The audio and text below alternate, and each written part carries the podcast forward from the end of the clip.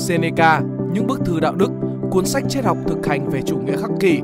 Đừng bỏ lỡ cơ hội trở thành một trong những người đầu tiên sở hữu cuốn sách này. Hãy truy cập ngay Spy Room Store trên Shopee để đặt hàng. Đây là bài viết Mẹ dạy tôi ở đời phải biết cách học lỏm người ta của tác giả Big Ass Girl. Còn mình là Khánh Linh, chúng ta cùng bắt đầu nhé.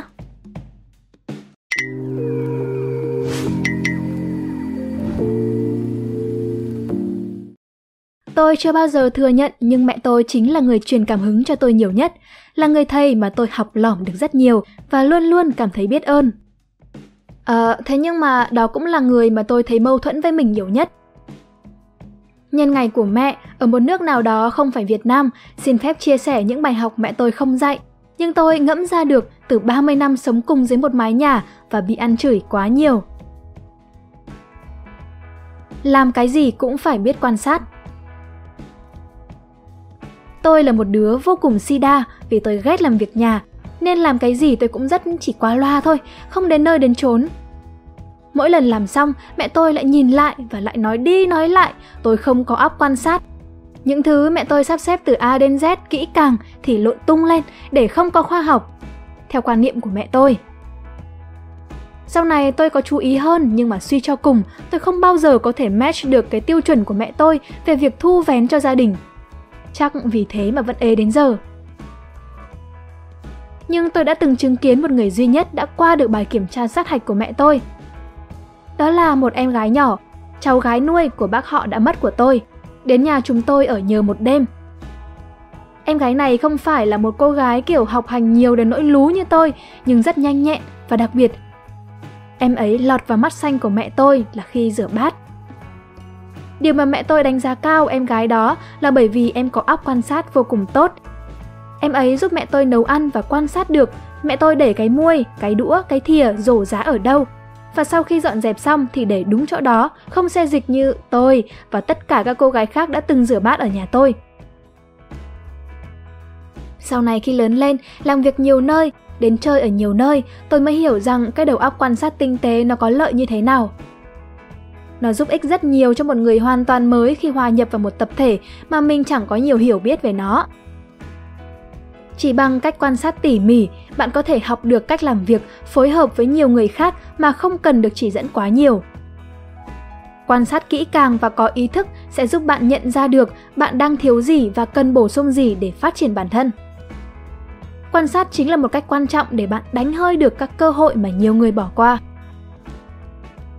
Tôi cảm ơn mẹ tôi rất nhiều về đã nhắc đi nhắc lại cho tôi phải luôn quan sát khi tới bất kỳ nơi nào.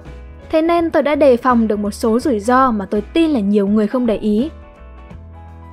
Tôi hiện tại thì vẫn cứ luôn mess up những đồ mà mẹ tôi dặn phải sắp xếp gọn gàng.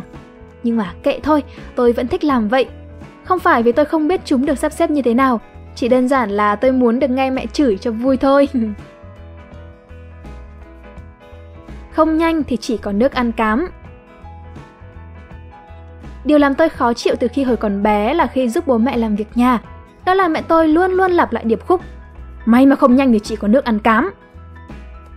Chính vì được nhắc đi nhắc lại cái thông điệp đó mà dần dần trong mọi việc, tôi cũng đều có xu hướng mình phải làm nhanh và nhanh hơn.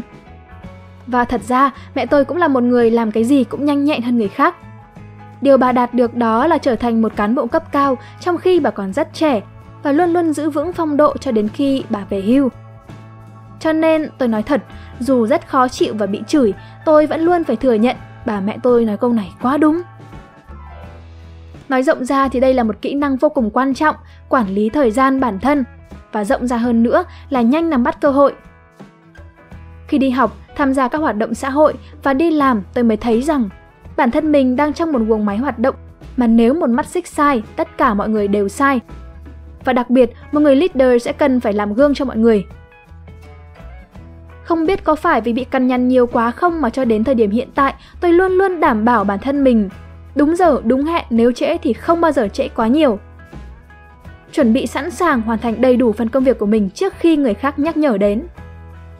Luôn là người dậy sớm nhất trong mọi chuyến đi. Luôn là người có mặt đầu tiên trong các cuộc họp. À, nói vui thôi, chứ có lẽ cái nhóm máu A được di truyền từ mẹ tôi đã có ảnh hưởng ít nhiều đến cái tính cách của tôi rồi, Cơ mà tôi thấy rằng nhanh hơn người ta, quản lý tốt thời gian bản thân hơn người ta sẽ giúp mình đạt được nhiều thứ hơn. Như là được mọi người tin tưởng giao phó. Bạn nào làm việc lâu năm hẳn sẽ biết đây là một yếu tố quan trọng làm team leader. Học được nhiều thứ trong thời gian ngắn. Đây chính là khi để bạn phát triển bản thân. Nắm bắt cơ hội tốt hơn, vì trâu chậm thì uống nước đục. Có thế thôi. Nhưng có điều tôi phản đối mẹ tôi là có nhiều thứ nhanh không hẳn là tốt, đôi khi chậm thì tốt hơn. Ví dụ như trong khi quan hệ chẳng hạn. Uhm, mà quan hệ càng nhiều thì chậm có khi lại hơn đứt nhanh ấy chứ. Kỷ luật, kỷ luật và kỷ luật hơn nữa. Tôi chưa bao giờ được gặp ai kỷ luật hơn mẹ tôi. Và điều đó mỗi lần nhớ đến làm tôi cảm thấy xúc động vì nhờ có sự kỷ luật ấy mà mẹ tôi còn sống đến tận bây giờ. Mẹ tôi có rất nhiều thứ không gặp may trong cuộc đời của bà ấy từ khi còn quá trẻ. Bà ngoại mất sớm, bản thân thì gặp một loại bệnh mà hồi xưa nó gây ra tỷ lệ tử vong cao ngang ung thư, đó là lupus ban đỏ. Ừ, xin chia sẻ một chút về lupus ban đỏ. Đây là một dạng bệnh mà có rất nhiều phụ nữ mắc phải và nó gây ra sự phản ứng thái quá của cơ thể, tự cơ thể chống lại chính nó và nó tấn công vào các cơ quan trên cơ thể dẫn đến bị nhiễm các bệnh nền vào tim thì suy tim, vào thận thì suy thận, vào não thì viêm não, vào khớp thì viêm khớp. Selena Gomez là ngôi sao nổi tiếng gần đây mà tôi biết bị bệnh này và phải thay một quả thận do cô bạn hiến tặng.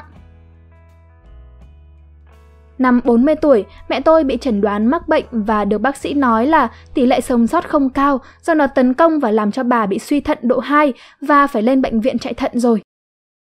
Ngày đó chúng tôi không khá giả nên mẹ tôi xin cho về nhà sau 100 ngày chạy chữa ở bệnh mai. Tự uống thuốc và bị bác sĩ buộc phải ăn kiêng 100% không có muối để bảo vệ thận. Với một số người thì khi bị bắt buộc ăn kiêng thì đã không chịu nổi.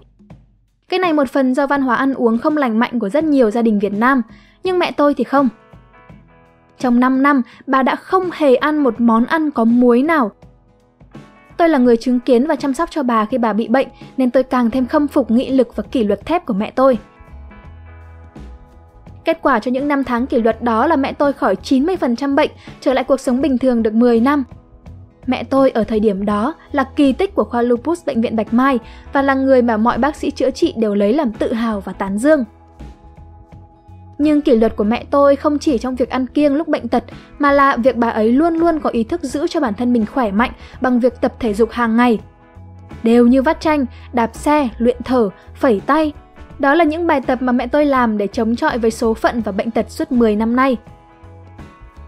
Tôi cũng đang học hỏi mẹ tôi rất nhiều vì tôi biết rằng nhỡ đâu có một ngày bị làm sao, mình cũng sẽ phải có nghị lực để vượt qua số mệnh giống như vậy.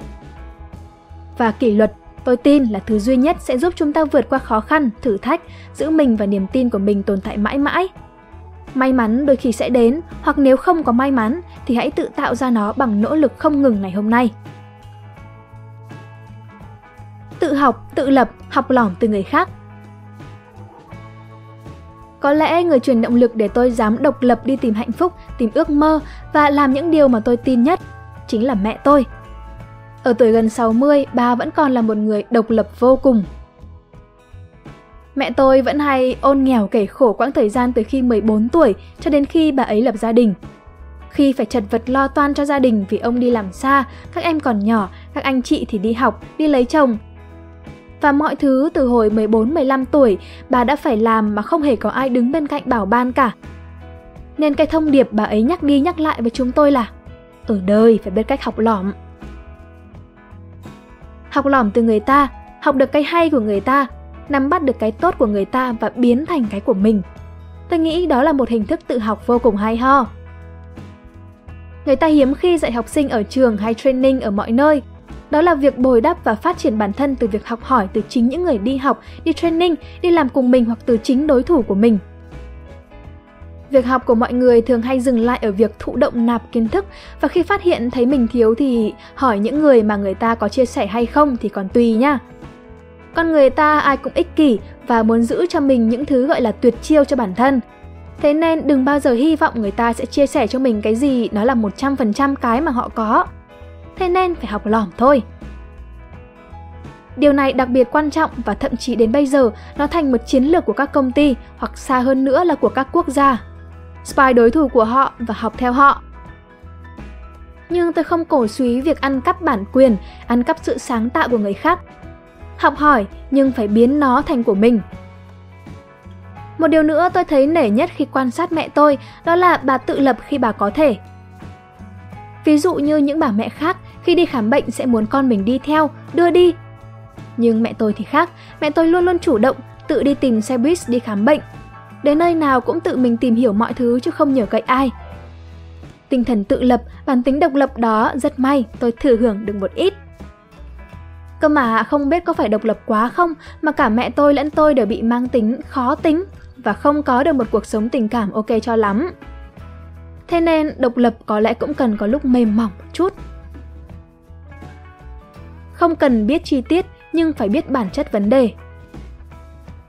Bài học cuối cùng từ một bà mẹ làm nữ lãnh đạo trong doanh nghiệp đó là không cần biết chi tiết chi ly mọi thứ nhưng phải biết bản chất vấn đề để nắm được bao quát và đưa ra định hướng.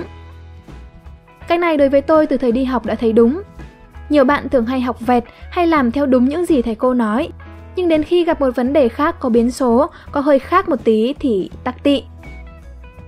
Theo tôi thấy thì đơn giản là vì vốn các bạn hiểu không đúng bản chất của vấn đề, quá đi sâu vào tiểu tiết.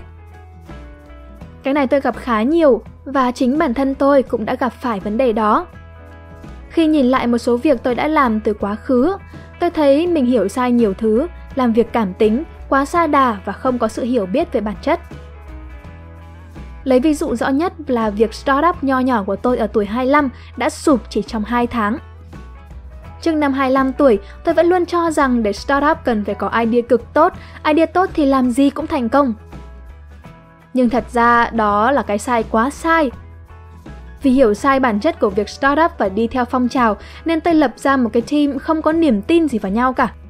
Không có cả mối quan hệ ràng buộc mật thiết và chí hướng chung với nhau nên mọi thứ sụp đổ theo quy luật đào thải tất yếu mà thôi. Cho nên tôi thấy việc hiểu được bản chất là điều tối quan trọng cho bất kỳ điều gì và trước khi bắt tay vào, mọi người đều phải biết cái đó trước tiên.